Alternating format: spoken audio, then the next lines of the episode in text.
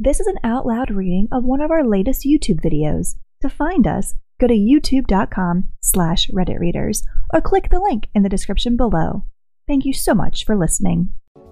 Hey everyone, welcome back to another post from r slash pro revenge, the subreddit where people post stories on how they got expert revenge on those who wronged them.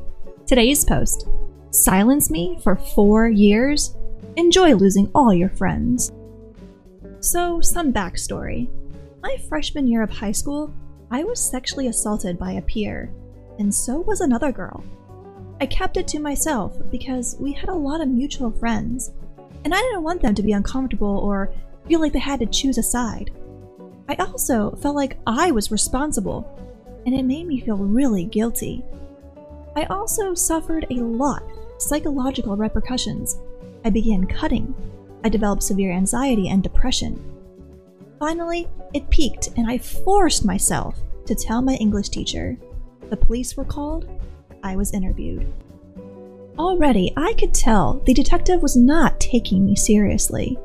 He also blatantly misquoted me in the statement and used words like misunderstanding and he went in for a kiss, even though I made it very clear I struggled and tried to push him away.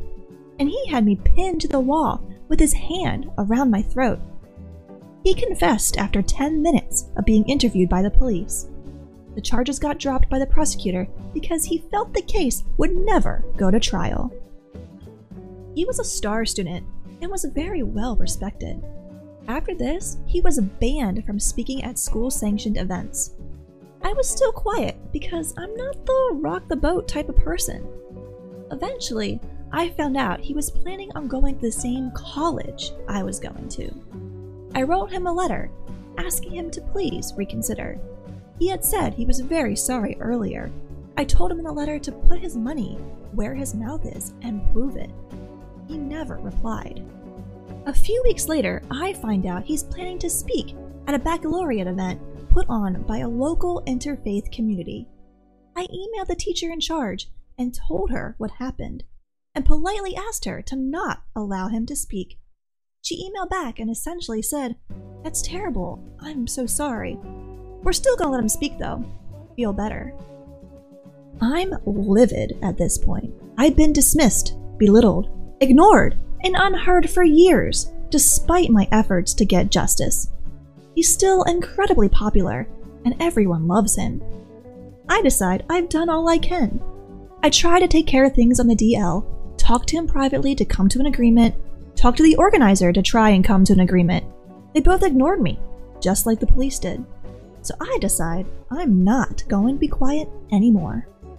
I attend the baccalaureate event, and while he's giving his speech, ironically about treating others with respect, I hold up a sign that says he has assaulted two women. Is this the face of class of 2020? Stop giving assaulters and abusers a platform to speak. Stop silencing women. By the time the event is over, everyone is talking about it, and everyone is pissed at both him and the organizers for letting him speak. Many of the girls there are victims of sexual assault themselves, and they are all furious that the organization knowingly let a predator speak. I feel incredible. It's like a weight has been lifted off of my shoulders. The last thing he told me after he'd finished violating me was, Don't tell anyone. And even after years had passed, and I felt comfortable speaking about it to a select few, and the police knew, and all the teachers knew, he was still praised. And every time I heard someone talk about him fondly, I heard that little voice from deep inside me saying, You're letting him win. Now that everyone knows and everyone hates him, I know that finally, finally, I can lay this matter to bed. I can finally let go. Edit. I like to make a blanket statement to all the sexual assault victims in my DMs and on the comments of this post. You are enough. You are loved. And even though this system is rigged against us, I hear you. I am listening. You don't need to hold up a sign to get your revenge. Sometimes taking care of yourself and moving on is enough. Trust me. I know it's easier said than done, but just know that I am on your side. I'm in your corner. I see you. Please don't hesitate to reach out if you ever need to talk. I love you. Another edit. Hello, everyone. First of all, thank you so much for all your well wishes. I love you all so much. You are so, so sweet. I would like to address a few things.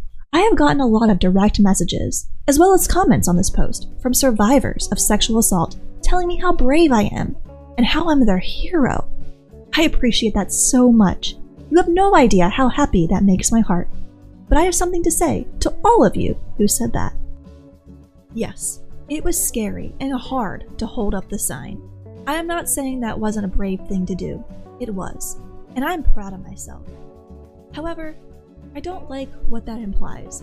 I don't like the implication that a survivor who is not yet ready to share their story, choosing to keep it private, is in any way an act of cowardice. My friends, you are all brave. You are brave just for waking up in the morning. You are brave for going to work. You are brave for making yourself dinner and letting yourself enjoy it. You have nothing to be ashamed of, and I can assure you, you are perfectly enough, and you have nothing to prove. You do not have to earn your place in this world with acts of courage. You do not have to prove to the masses that you deserve to be alive, that you deserve to be happy. Just know that for yourself, because it's true. How could it possibly be anything but true? How could you possibly be anything less than perfect? You are kind. You are compassionate. You are strong. You are resilient. You are intelligent. You are brave. Be your own hero, my friends. I love you all. Update. I hate myself for all the edits on this post, but here's another one. You either die the hero or live long enough to see yourself become the villain. So, the long awaited update. I don't want this to be too terribly long, so I'll give you a bulleted list. 1. I woke up this morning to 70 plus messages and DMs from classmates, every single one overwhelmingly positive, supportive, and empathetic. 2 two other victims have come out. Now his sexual assault count is at four. However, I want to make this as efficient as possible. Any suggestions on how to make sure we have a solid case would be very much appreciated. And three, I haven't heard any statements from him yet, but I promise I'm as eager to know as you are. You'll be the first to hear about it if and when it arrives. Thank you all for your support. And that's going to wrap up today's post. I loved her message at the end, just reaching out to all the other people who had experienced the same thing she had. I felt it. Uh, it was so heartwarming and encouraging, and if you needed to hear it, I hope that me reading her words is going to help you. If you liked the video, please leave a like or a comment. It always helps us out a lot. And if you'd like to hear more and see more posts from r slash pro revenge and other subreddits when they come out on the channel, please subscribe. As always, thank you so much for watching and for listening.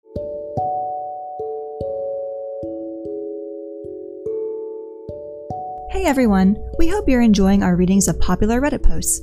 We love providing this service so that you can listen to these podcasts to pass the time, to fall asleep to, or to be entertained while still staying safe on your commute to work.